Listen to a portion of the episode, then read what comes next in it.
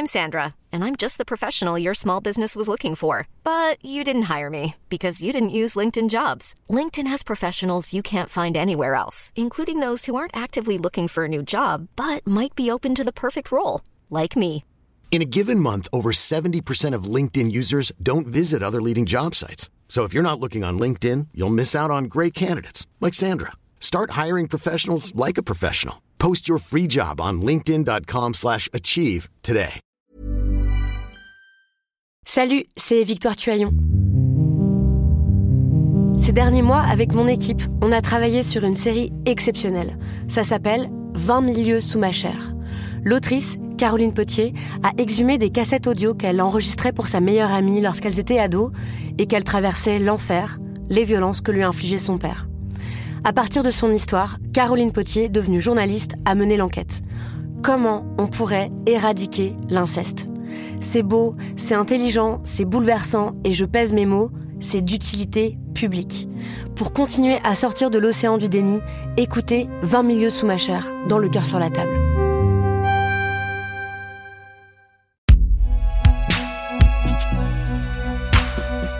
Un podcast Binge Audio.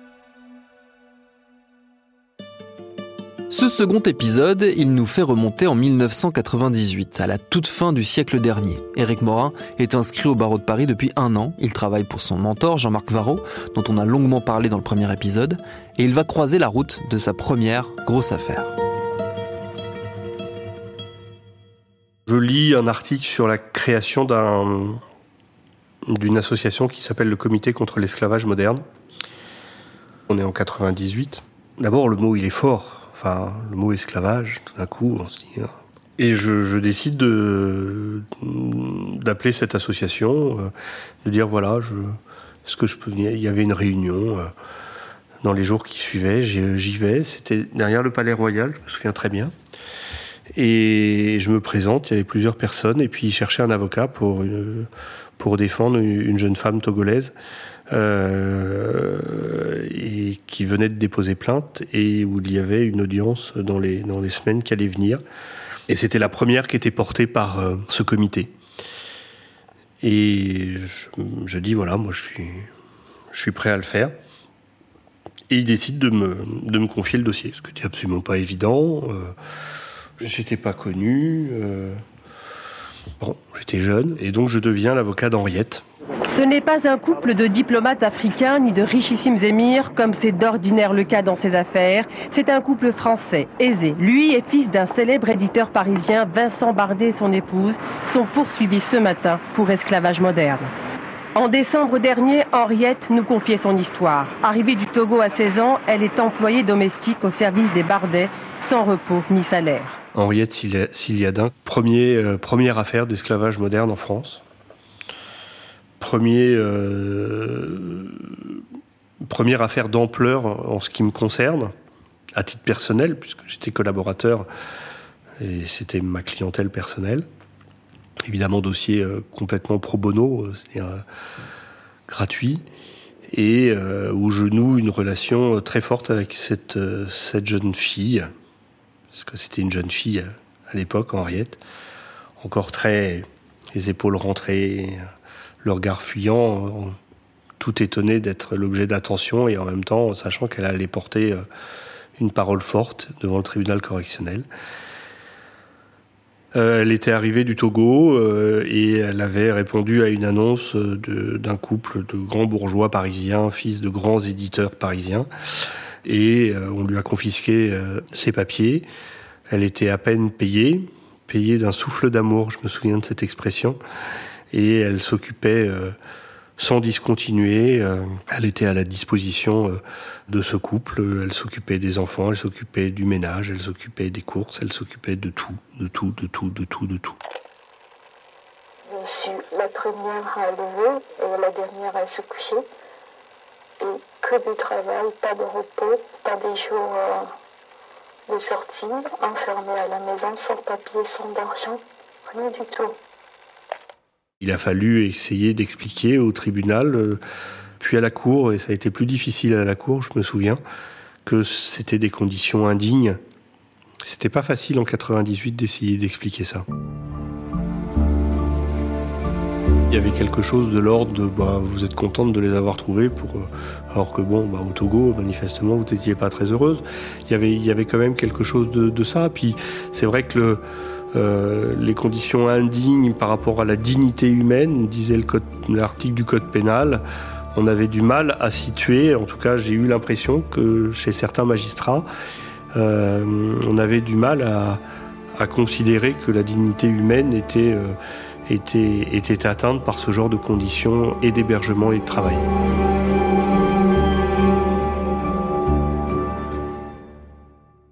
C'est la deuxième qui arrive en justice et elle est à cet égard symbolique. Le réquisitoire a été lourd, un an de prison ferme pour le couple d'employeurs, 200 000 francs d'amende et la privation de leurs droits civiques. Henriette, j'ai des nouvelles euh, plusieurs fois dans l'année. Elle est venue garder euh, mes enfants par la suite. Euh, on déjeune, on se voit, on se parle encore. Et ça a été la première fois de ma vie que je me suis confronté aux médias, que j'ai découvert euh, voilà, ce que c'était qu'une affaire médiatique. Je me souviens d'être sorti de cette audience correctionnelle avec une forêt de micros. Je, voilà, et, et c'est vraiment l'affaire qui m'a euh, qui m'a marqué et qui a commencé aussi à me donner quelques que je voyais déjà dans le cabinet chez Jean-Marc Varro parce que euh, on voyait défiler le nombre de journalistes mais qui m'a un petit peu appris à faire par moi-même aussi et à nouer euh, des liens très forts avec des journalistes de la presse judiciaire qui sont ensuite devenus euh, parfois même des amis. Dans la foulée de ce dossier, il y a dans la carrière de notre avocat une autre étape décisive, le concours de la conférence des avocats du barreau de Paris. Un concours d'éloquence qui existe depuis deux siècles. Tous les ans, 12 jeunes avocats sont élus par leur père et deviennent secrétaires de la conférence, un statut qui entre autres leur donne l'accès aux affaires dites sensibles, criminelles pour la plupart, dont ils doivent assurer la défense pénale d'urgence. De quoi vous faire changer d'échelle?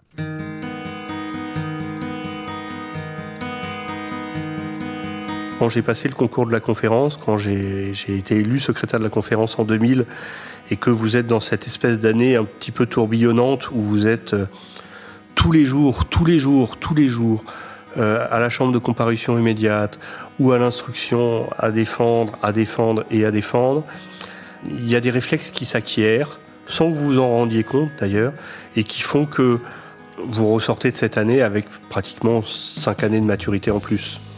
Ça a été un accélérateur, c'est un accélérateur de, particules professionnelles incroyable, la conférence du stage. Il y en a d'autres, hein, euh, mais euh, celui-là, il, est encore euh, une école d'accélération professionnelle unique. Et c'est bien aussi que les autres barreaux, et que pas seulement Paris, continuent à perpétuer cette, cette tradition.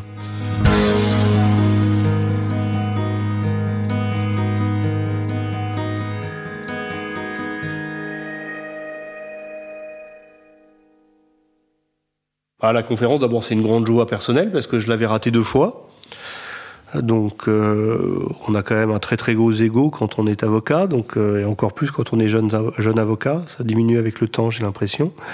Euh, donc je l'avais assez mal pris. Et puis je suis élu à la troisième tentative. C'était l'époque où il y avait une, pardon encore pour les plus jeunes, c'était Love Story, euh, la première émission de télé-réalité. Et finalement, on avait l'impression de vivre dans un loft à 12, parce que véritablement, pendant un, une année, on a vécu à 12. On se voyait tous les jours, on se parlait tous les jours. Euh, c'était le début des téléphones portables, donc euh, voilà, ça y est, on pouvait communiquer. On faisait aussi beaucoup la fête. On défendait toute la journée. Enfin bon, voilà, moi j'ai j'ai perdu dix années de sommeil que j'ai eu du mal à, récupérer par la suite. Et puis je me suis fait des amis pour la vie. Hein. On est encore extrêmement proches. On est une bande de six à se voir toujours, encore la semaine dernière. C'est prestigieux, on le voit aussi un peu comme, comme ça à ce moment-là. Mais en réalité, le plus important, c'est ce que ça apporte comme formation. Voilà. C'est une, formation sur le tas, euh, comme ça, pratiquement du jour au lendemain. Euh, qui disparaît un peu aussi du jour au lendemain parce qu'à la fin de l'année, bah voilà, c'est fini. Les dossiers ne tombent pas alors qu'ils tombaient comme à Gravelotte trois ou quatre fois par jour. C'est une année euh, d'une densité extrême. Et euh, j'étais dans un cabinet où euh, il y avait trois associés qui étaient tous les trois anciens secrétaires de la conférence. J'ai eu encore plus l'impression de rentrer dans la famille. Et c'est d'ailleurs après cette année de conférence que je suis devenu associé dans ce cabinet. La particularité des secrétaires de la conférence, c'est qu'ils ont le monopole de la commission d'office en comparution immédiate et qu'ils ont également le, monopole des commissions d'office en matière criminelle. C'est surtout ce deuxième volet qui a été impressionnant, c'est que les dossiers euh, que j'avais eu à traiter euh, jusqu'alors, euh, c'était des dossiers correctionnels. Moi, j'avais jamais plaidé aux assises. J'avais jamais fait une instruction criminelle du début jusqu'à la fin. Ce qui fait qu'il y avait quand même un certain nombre de, juges d'instruction avec lesquels je ne m'étais jamais confronté, que je n'avais jamais rencontré, parce qu'ils étaient spécialisés, ou en tout cas de fait spécialisés dans la criminalité organisée ou dans, exclusivement dans les affaires criminelles. Énormément d'affaires de viol, euh, quelques affaires, euh, quelques affaires de meurtre ou d'assassinat. C'est aussi euh, le temps où vous passez vos week-ends en prison, parce que forcément, bah, ceux qui sont accusés de crime, en règle générale, ils sont en détention provisoire.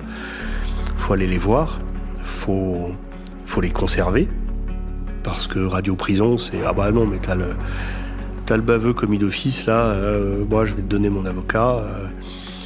Euh, et, donc euh, commence aussi tout un travail de psychologie de l'âme humaine, d'essayer de, de comprendre euh, le client accusé, le client acculé, le client menteur, le client qui cherche à, vous la faire à l'envers.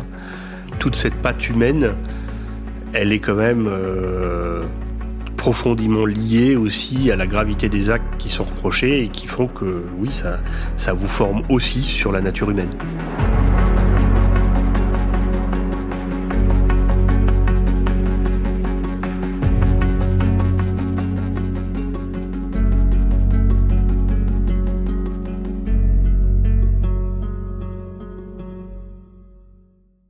A cette affaire où j'ai été euh, commis d'office pour euh, pour une personne accusée de viol en, récidive, que je défendrai pendant toute l'instruction, pour laquelle je plaiderai l'acquittement devant la cour d'assises. Il fera appel, il me jurait sur la tête de ses enfants que ça n'était pas lui. Il y avait des éléments dans le dossier. Et quand on s'est retrouvé devant la cour d'assises d'appel, de manière euh, totalement inattendue, sans que ce soit ni préparé ni annoncé, lors de l'interrogatoire de personnalité du début du procès par le président, il a avoué, sans me prévenir. Ça marque. Ça questionne et ça ensuite euh, relativise aussi beaucoup de, de questionnements sur la vérité. Voilà, parce que la vérité judiciaire, moi, c'est la seule que je connaisse, la vérité tout court, je ne sais pas ce qu'elle est et jamais je pourrais le savoir. La preuve.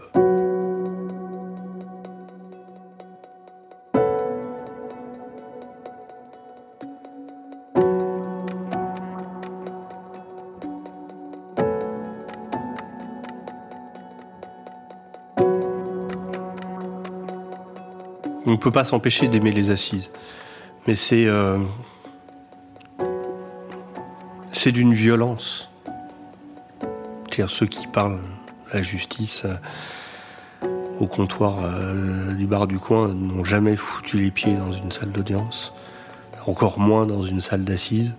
Et d'ailleurs, la meilleure preuve en est, c'est que les quelques témoignages sous couvert du secret du délibéré qui est absolu, de personnes lambda qui sont tirées au sort et qui deviennent jurés, en ressortent toujours, toujours, toujours changés. Euh, c'est bien la preuve que cette œuvre de justice, elle est nécessaire quand elle prend son temps et qu'elle est euh, abattage quand elle ne prend pas suffisamment euh, son temps. Mais c'est extrêmement violent et, donc c'est extrêmement usant. Et je crois qu'il faut avoir une santé de fer ou complètement oublier sa santé pour faire majoritairement des procès d'assises. Euh, on appelait les avocats d'assises. Hein. Jean-Louis Pelletier en était un, euh, Jean-Yves Leborgne en était un, Éric Dupont-Moretti en était un. C'est pas si facile et je crois que sur le long terme, ça tue.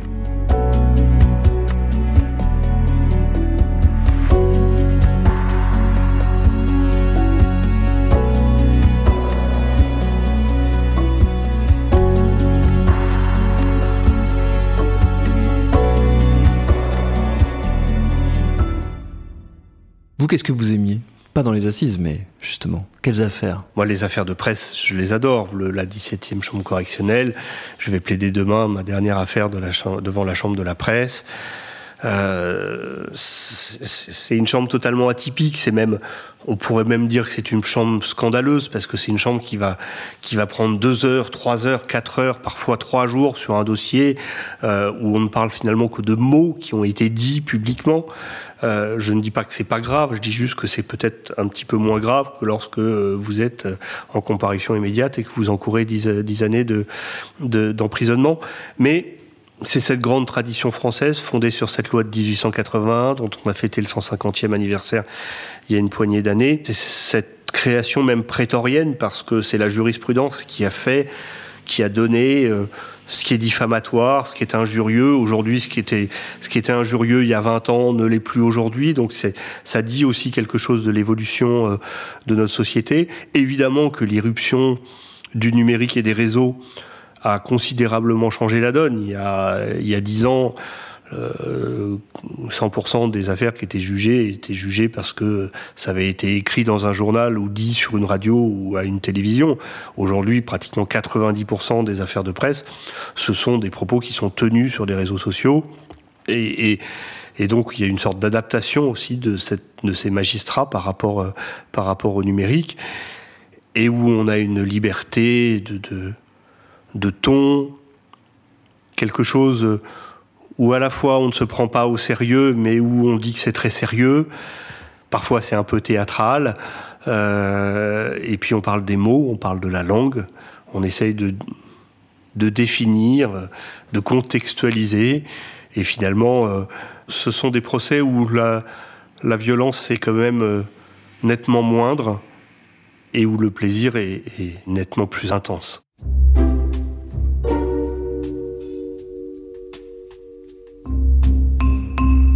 Je me souviens, euh, c'était il n'y a pas si longtemps, d'une jeune femme, enfin d'une femme qui avait été euh, poursuivie par Jean-Marie Le Pen parce qu'elle avait republié sur son Facebook un dessin satirique provenant d'un site euh, purement satirique, voire même parodique. Je défendais aussi ce site parodique, mais ils avaient fait une erreur de procédure, j'avais fait annuler les poursuites. Et il restait plus que cette femme. Mais qui l'a fait euh, juste parce qu'elle avait trouvé le dessin drôle, sans aucune euh, même conscience politique. Et elle était devant la chambre correctionnelle, la 17e chambre, citée par Jean-Marie Le Pen lui-même. Il y avait une sorte de disproportion, il avait envoyé son avocat. Et elle, elle était là, et il y avait eu une sorte de, de,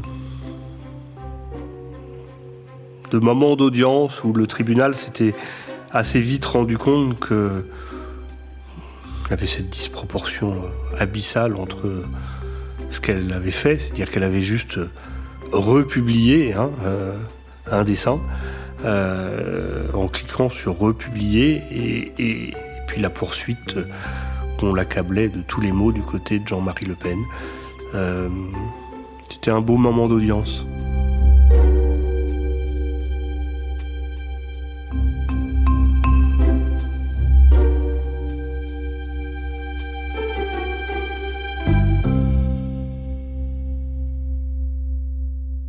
À suivre.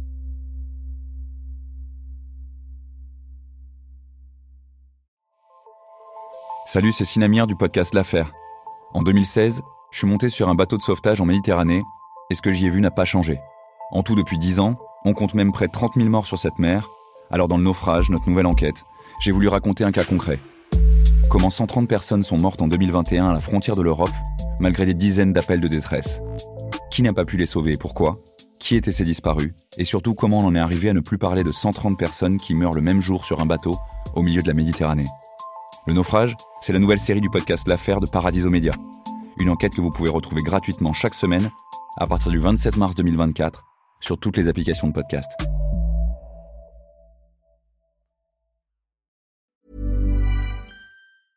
Hey, it's Paige DeSorbo from Giggly Squad. High quality fashion without the price tag. Say hello to Quince. I'm snagging high-end essentials like cozy cashmere sweaters, sleek leather jackets, fine jewelry, and so much more. With Quince being 50 to 80% less than similar brands. And they partner with factories that prioritize safe, ethical, and responsible manufacturing. I love that. Luxury quality within reach. Go to quince.com slash style to get free shipping and 365 day returns on your next order. Quince.com slash style.